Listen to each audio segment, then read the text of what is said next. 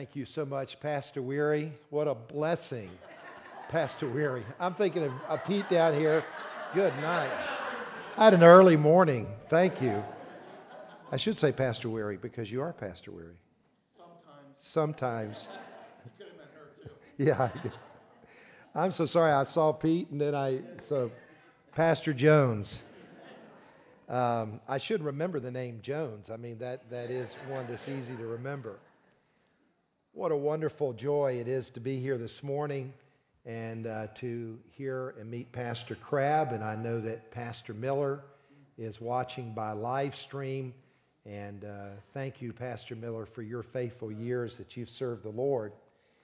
To be here on a celebration of 150 years is just so unique. Number one, there are not many churches that are 150 years old. Number two, there are not many churches that are 150 years old that are still faithful to God's Word. So it is a wonderful day to glorify our God and to rejoice and to be happy in Him. So thank you so very, very much. Your pastor and I have a lot of things in common. Uh, one is uh, his name, Jones. My mother's maiden name was Jones. Uh, we are both in a position of, of leading uh, an organization, a church, in my case, an institution, a school that is much older than we are. And uh, we have followed in the footsteps of many wonderful people who have a great history and a great foundation, but that's not sufficient for tomorrow. We need to have a great future. And so it is a joy just to be here to celebrate what the Lord has done, and I believe what the Lord is going to do. Uh, when I walked into this building, of course, I've been here uh, before, but I've not been here since you've renovated. And so I turned to my son, who's my youngest of four children. I have four children who range in age from 34 years old down to 20. And that's my son, Michael. Son, stand up. Let him see how handsome you are. So, anyway, and. Uh, By the way, he shaved his head without his mother's permission, if you really want to know the truth. But since he's working in the hot summer in South Carolina, it makes life a little easier. Um, but it's, uh, we came here five years ago in 2012, and uh, I walked in the building and I said, Yes, this is that cool old church. And now that you've remodeled it, it's like double cool. And uh, this is just a wonderful blessing. And then those of you that are Bob Jones University graduates, I'm so glad to see many of you here this morning. Bob Jones University was founded in 1927 by an evangelist named Bob Jones. He started the school for two reasons. Number one, because he had a son that he wanted his son to be able to have a higher education that was rooted in biblical authority. Secondly, he wanted a school that would be, if I could say it this way, somewhat of a protection because he was concerned about the negative influence of the secular and liberal education of the 1920s in the United States of America. And so he wanted a school that would be, if I could say it this way, stand for the fundamentals of the Christian faith and then if you could say, develop that in the lives of the students. And so now, 90 years later, we just finished our 90th anniversary with over 40,000 graduates. Bob Jones University is doing today the same thing that it did when it was started 90 years ago, just like your church is doing today. But we're a little bit different. As my daughters remind me, Dad, Bob Jones University was started in the time period of Downton Abbey if that helps any of you. So we're a little bit different than that time period and that time frame. But we have three core things that we have not changed. Number one, our spiritual passion. A, a, passion that is built on the authority of the Bible. We believe the Bible is God's Word. And it's built on an environment that nurtures godliness in the life of students, especially through discipleship and personal evangelism. Secondly, is a school that's been built on academic excellence, preparing people to go out and successfully serve God and accomplish His will in this world. And then, thirdly, it's a school that's been built on relational integrity. And by that I mean it's a school that is both morally and physically safe. And then it's a school that is built on mentoring relationships where peer on peer and also mentor teacher on peer relationships that's built on really the biblical concept of love. That's really the atmosphere that you find at Bob Jones University. If you've never been there, I would like to encourage you to come and visit us sometime in Greenville, South Carolina. So thank you, Pastor, for the invitation to celebrate, rejoice in what God has done and then what God is going to do. And with that in mind, I'd like to invite your attention this morning to the 125th Psalm that I would like us to look at this morning. Psalm 125, and we will take our time to work through this wonderful psalm to encourage and strengthen our heart that our God is our unshakable foundation. We read this morning in verse 1 these words They that trust in the Lord shall be as Mount Zion, which cannot be removed but abideth forever. As the mountains are round about Jerusalem, so the Lord is round about his people from henceforth, even forever. For the rod of the wicked shall not rest upon the lot of the righteous, lest the righteous put forth their hands unto iniquity. Do good, O Lord, unto those that be good and to them that are upright in their hearts. As for such as turn aside unto their crooked ways, the Lord shall lead them forth with the workers of iniquity. But peace shall be upon Israel. And may God add his blessing to the reading of his most precious word. Let's pray together. Father, thank you this morning for this wonderful day of celebration we acknowledge that thou art the Lord alone. You have made heaven and earth. You have brought forth your truth. Thank you, God, for blessing this place now for 150 years. And during this time, O oh Lord, how you have blessed with the propagation of your gospel and the salvation of souls and the upbuilding and the strengthening of the church. Thank you for those that have come through these doors and have now gone out into the world to serve you. And Lord, as you have blessed in the past, oh God, we pray that you will extra bless in the future. Pour out, Lord, your Spirit upon this place in a greater measure. Protect the church from sin and error. Keep your people in the palm of your hand. And bless, O Lord, your pastors who lead the flock and shepherd the children of God. May this day continue to ring in our hearts for years to come as we rejoice in you as our unshakable foundation. In Jesus' name we pray. Amen. For 29 years, I traveled in the ministry of full time evangelism. During that time, it was our privilege to have our family travel with us. Our kids grew up on the road.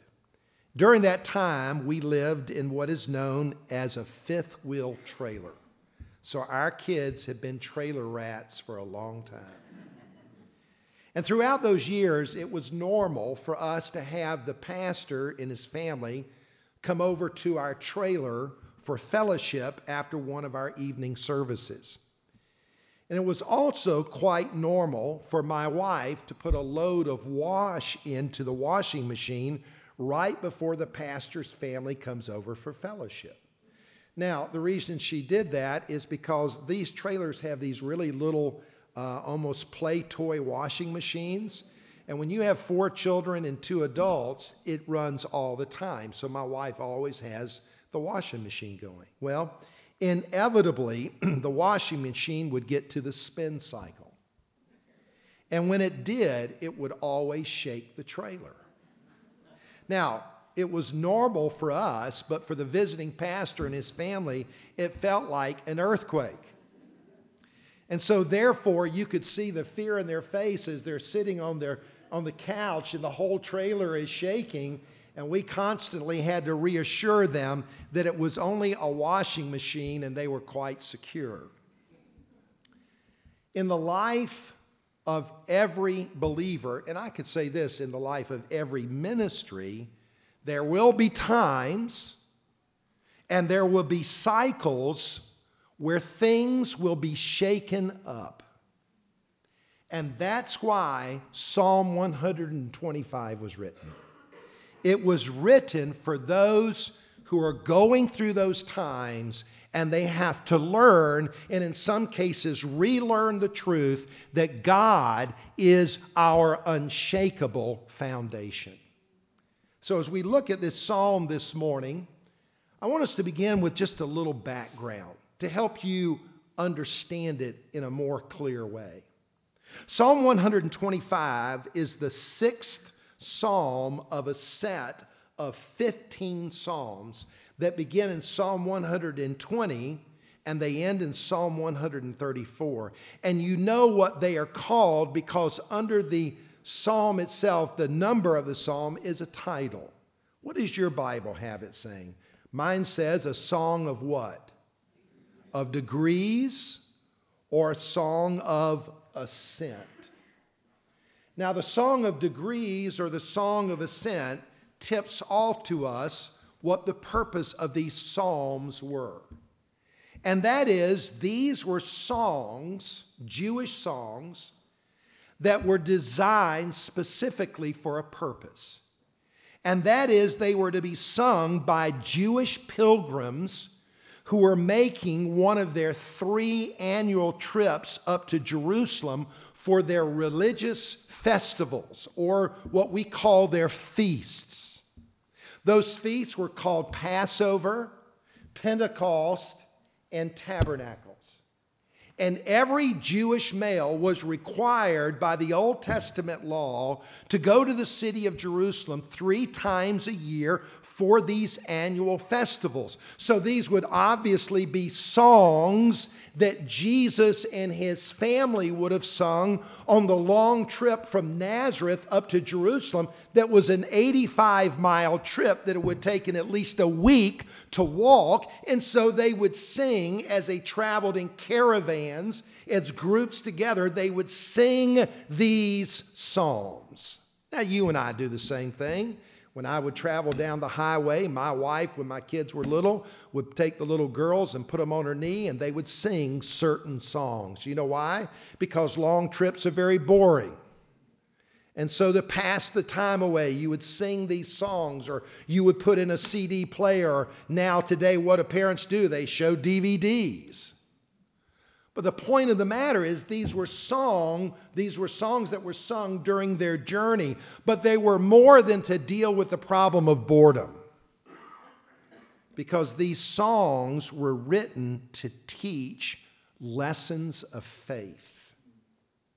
They were teaching them lessons as they take life's long journey.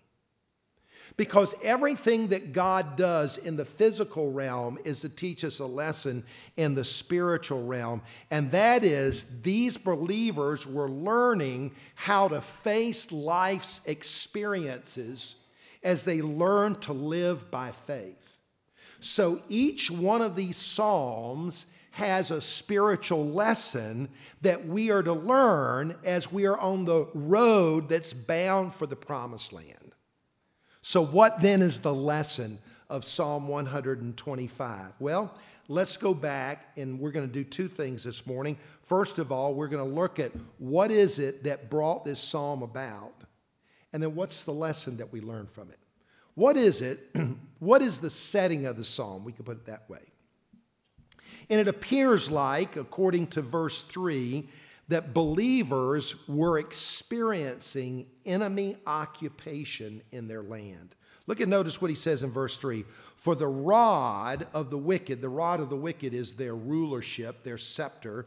The rod of the wicked shall not rest upon the lot of the righteous, lest the righteous put forth their hands unto iniquity. Now, I think most of you that know your Bible know that the Jewish people experienced enemy occupation throughout many times in their history. In other words, instead of Jews leading the kings of Israel, they would be dominated by a foreign nation. So we know the great invasion, for example, of the Babylonians in 586 BC. And later, they were under the dominant control of the Persians. And if you know the history, then the Greeks. And in the days of Jesus Christ, who was the dominating force in the land of Israel? The Jews were not the rulers, the Romans were.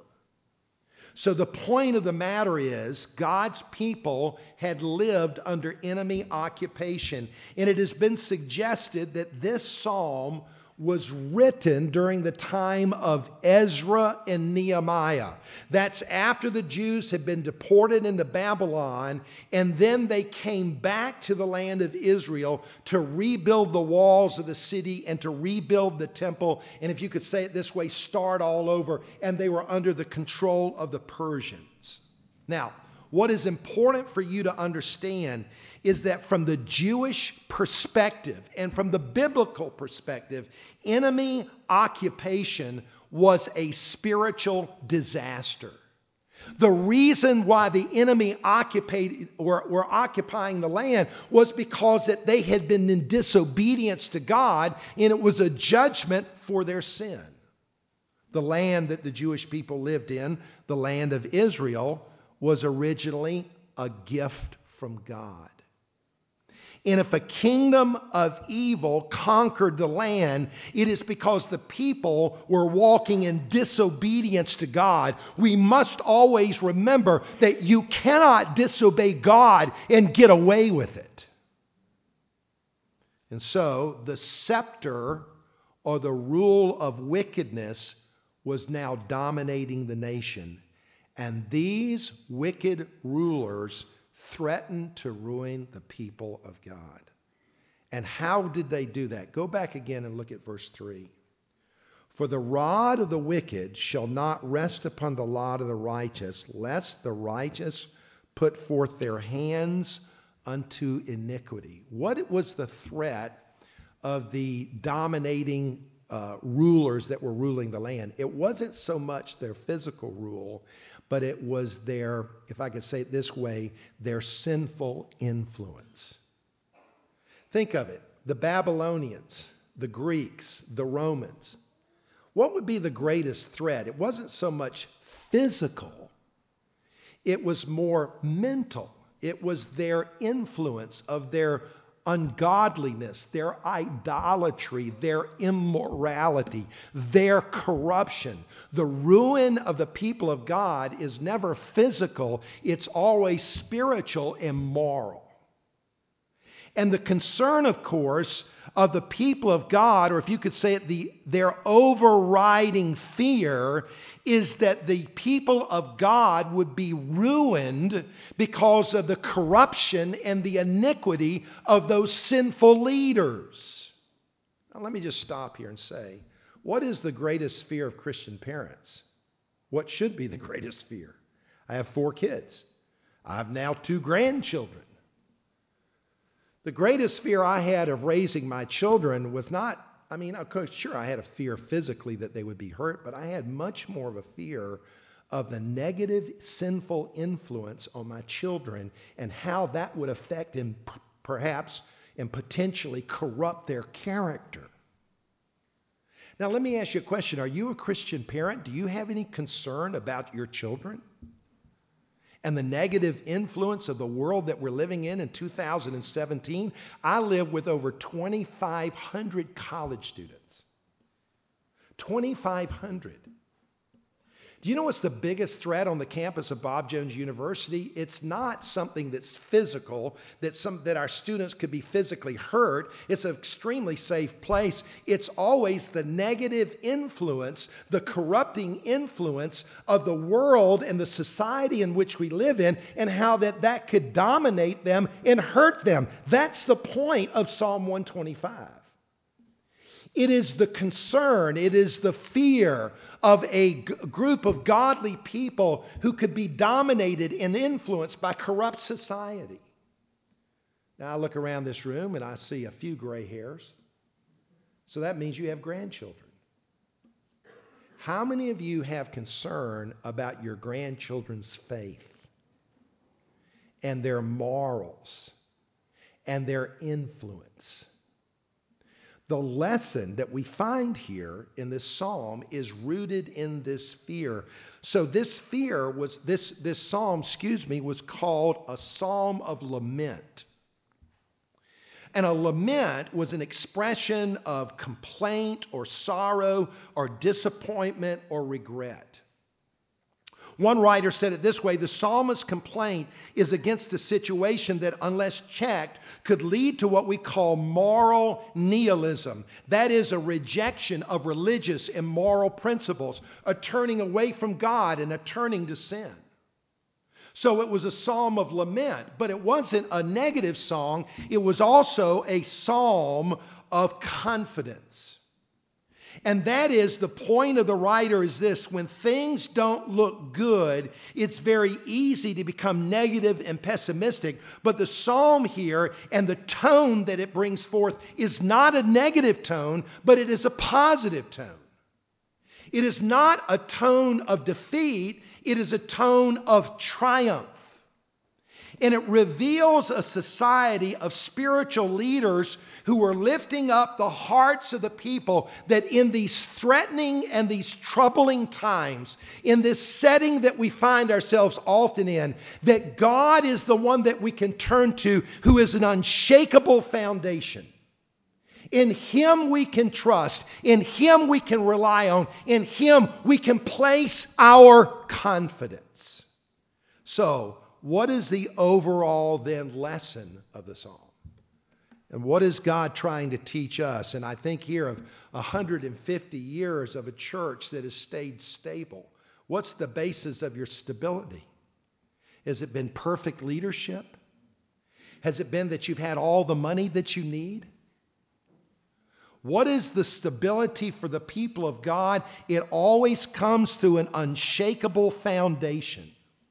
When the weakest saint exercises the simplest faith in God, he becomes anchored to an immovable mountain of stability because the psalmist is telling us God is our unshakable foundation. And notice what he says about God in verse 1. He says, God is our stability. They that trust in the Lord shall be as Mount Zion, which cannot be removed, but abideth forever. What is Mount Zion? It's the mountain on which the city of Jerusalem has been built. Have you ever been there? It's been my privilege to go to Israel many, many times. And every time I go there, guess what? Jerusalem is still there. It's still there. The city of Jerusalem has been conquered time after time after time.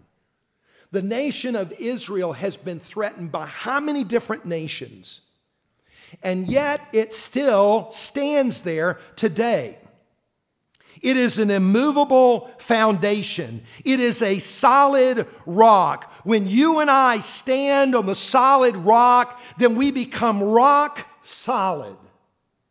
God is beneath us to support us. The Lord is under us. That's what he is saying. When you go to the city of Jerusalem and you see Mount Zion on which that city has been built, what God is saying is that I am your firm foundation.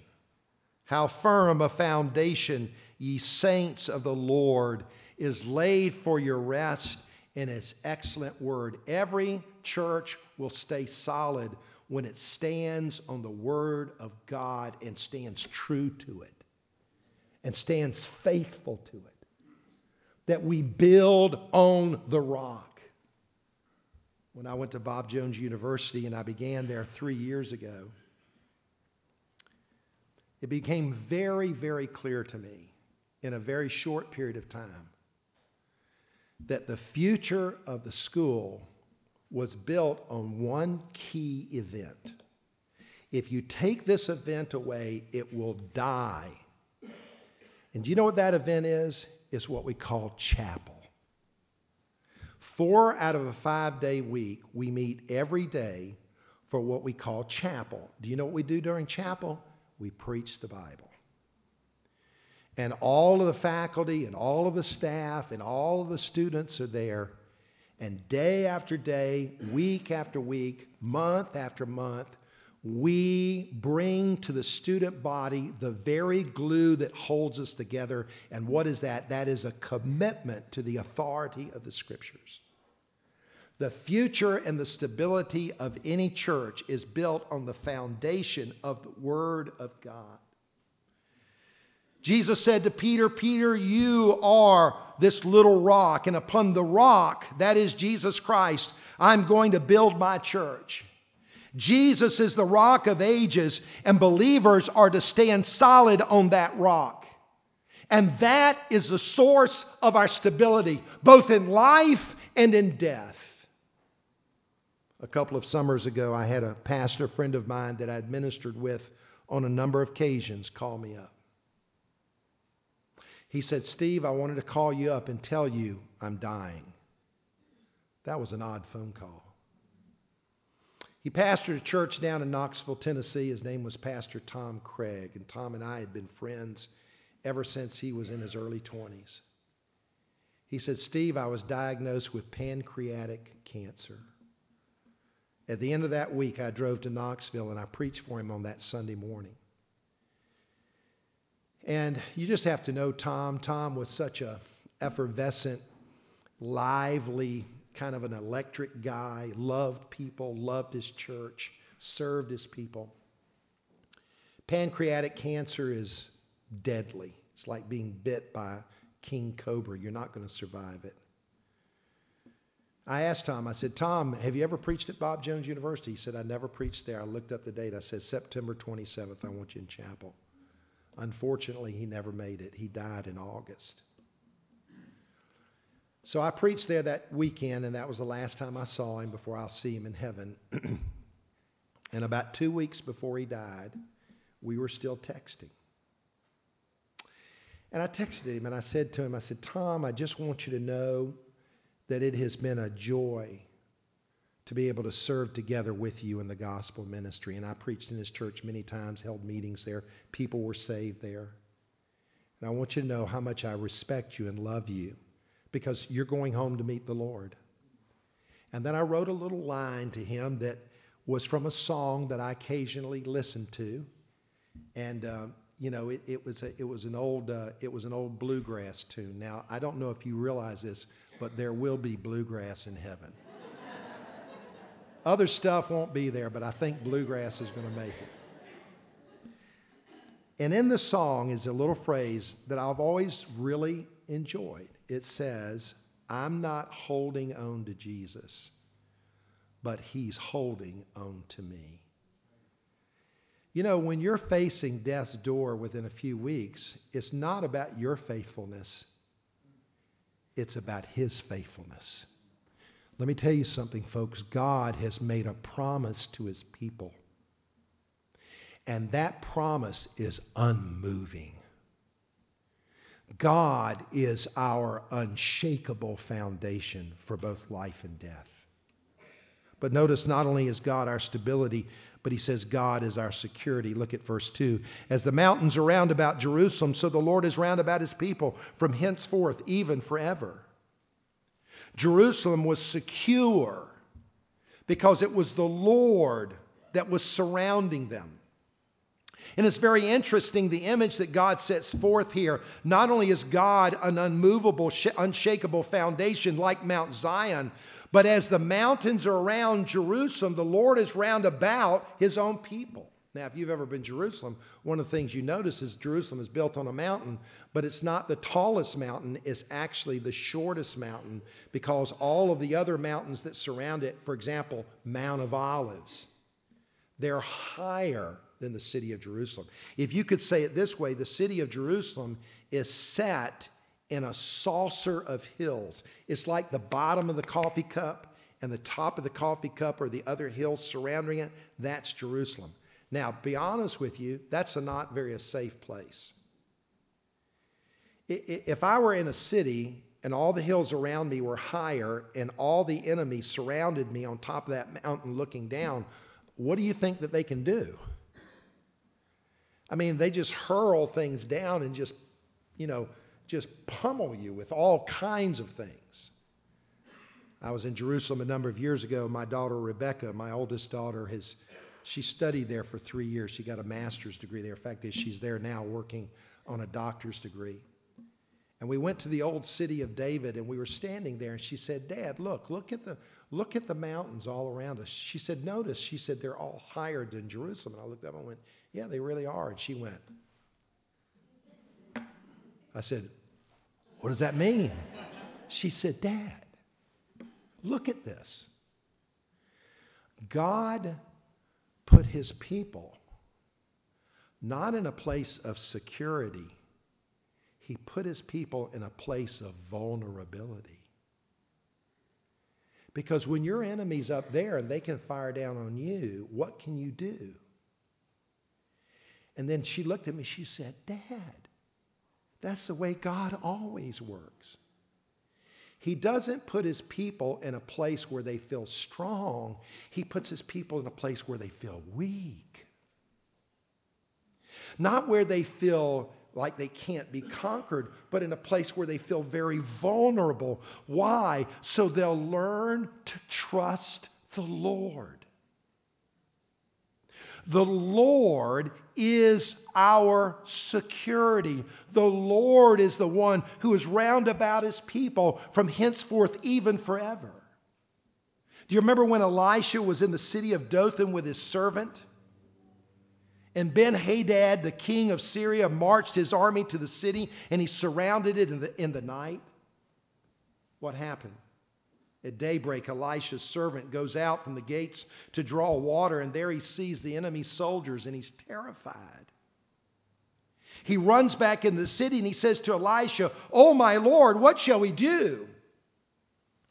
And the prophet replied, Fear not, for they that be with us are more than they that be with them. And what did God do? He opened the eyes of his servant, and what did the servant see? He saw the hills full of horses and chariots of fire. The angels of the Lord had encamped around about those that fear him. If we could see the real world, the spiritual world, we would see the Lord protecting and securing his people. God is our refuge and strength, a very present help in trouble. How many of you have gone through experiences in your life where you were put in a place of vulnerability and you cried out to the Lord and God intervened for you? God is in the midst of her. She shall not be moved. Security is clear. The rule of the wicked shall not prevail. I don't know how many times I've gone out on the back porch of my house and I raised my hands to God, and there was no one there because my house was in the woods, and I began to cry out to God for my children. That God, you would protect them. Because you know what? Even as a parent, no matter how hard you try, God has to do a work for you. God is for us because God is under us and God is around us. God is our stability. God is our security. And then finally, notice God is our serenity. Notice what he tells us here in verse 4. He says, Do good, O Lord, unto those that be good, and to them that are upright in their hearts. As for such as turn aside unto their crooked ways, the Lord shall lead them forth with the workers of iniquity, but peace shall be upon Israel. That little phrase, do good, O Lord, the word good to a Jew always referred to one who kept Torah or they obeyed the law. And I believe there's a very simple but profound truth here, and that is in a confusing age as a believer, our greatest security is found in the simplicity of our obedience. Let me put it this way God, we're just going to trust you, and I'm just going to obey you. I don't understand. I'm not sure what to do. I don't know, Lord, how to fix this. I don't know, Lord, how to make this the way it ought to do. But God, what I do know is I'm going to trust you and I'm going to obey you. You know, every time we're put in a place of a threat, we're being tested in our faith if we're going to obey God or are we going to disobey God? Are we going to trust Him or are we going to turn away from Him? And for the believer, his serenity is found in the Lord's presence and our simple trust and obedience to Him. And notice how the psalmist closes. He closes with a priestly blessing. He says, But peace shall be upon Israel. The word for peace is the word shalom. Isn't that a beautiful word, shalom? Do you know what the word shalom means? It, it's not peace in the sense of the cessation of conflict, it's the idea of stability or wholeness.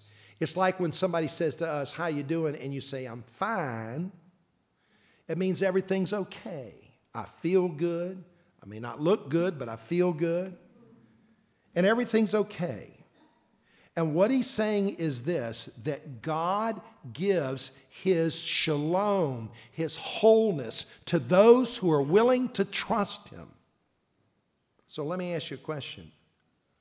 What difficulties are you facing this morning? What disturbing circumstances are threatening your shalom? What demanding challenges? What threatening problems? Or what imminent crisis are you in where you need God's help? The hardest thing I've ever done in my life, Brother Pete, was to say yes when the chairman of the board of Bob Jones University asked me if I would come. It's the hardest job I've ever had. I feel like I have a crisis every hour. You know, it's just flat hard. I'm not complaining. But you know what I have learned? that God gives shalom. God, I don't know what else to do but to trust you and obey you. And God gives his peace because he's our unshakable foundation. I picked up a book a few years ago I thought was interesting. It was written by a man named Thomas Cahill. He was a national, he wrote a national bestseller. The name of the book was How the Irish Saved Civilization. I thought that was an interesting title because I didn't know the Irish saved anything. and he wrote about a man named St. Patrick. You ever heard of him? Patrick was a young Roman who brought Christianity to Ireland. Patrick had been captured in England by a group of Irish pirates when he was only 16 years old. They put him to work as a slave for an Irish chieftain. After six years of being in slavery, he escaped. He returned back to his family. But it was during that time that he became a Christian. And after he went back to his family, he sensed a call of God to go back to Ireland and to be a missionary. He faced nearly an insurmountable task because in that day behind him lay the collapsing ruin of Roman civilization, the literal fall of Rome. Before him were the fierce and wild natives of Ireland.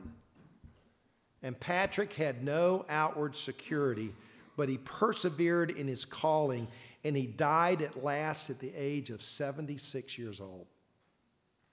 In his 30 years of ministry, Patrick changed Ireland so thoroughly that, as Thomas Cahill reports in his study, as the Roman lands were, were going from peace to chaos, the land of Ireland was rushing even more rapidly from chaos to peace. He said instead of viewing the collapse of his own culture as an unmitigated tragedy, Patrick seized it as an unprecedented opportunity to propagate Christ's gospel. So, where did he find the strength in his very trying times? Well, he gives an answer in a surviving prayer known as St. Patrick's breastplate what protected him. And I close this morning with his prayer.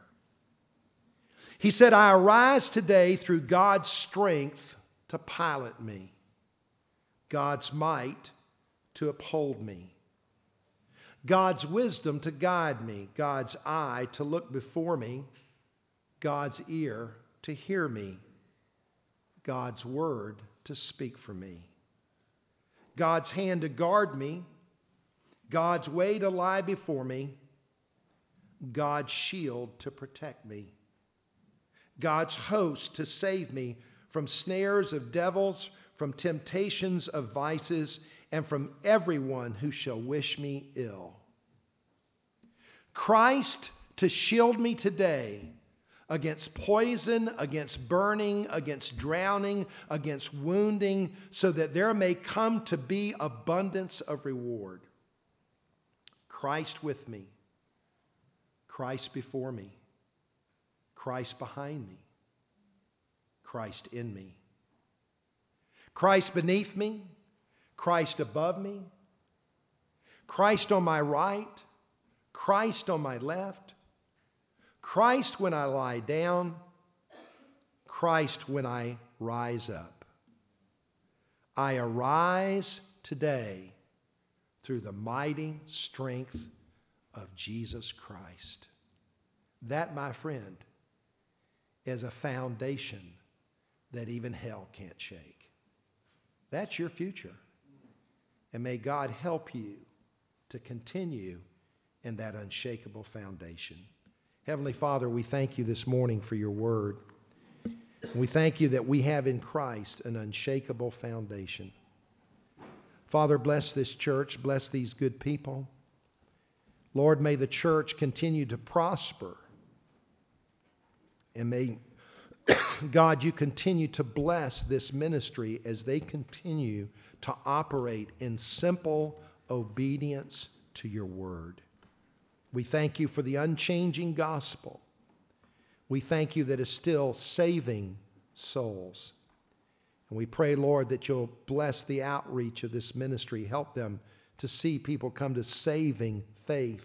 And to those who are saved, that they come to a sanctifying progress in the gospel. We thank you, Lord, for keeping us. And now, Lord, continue to bless us. In Jesus' name, amen.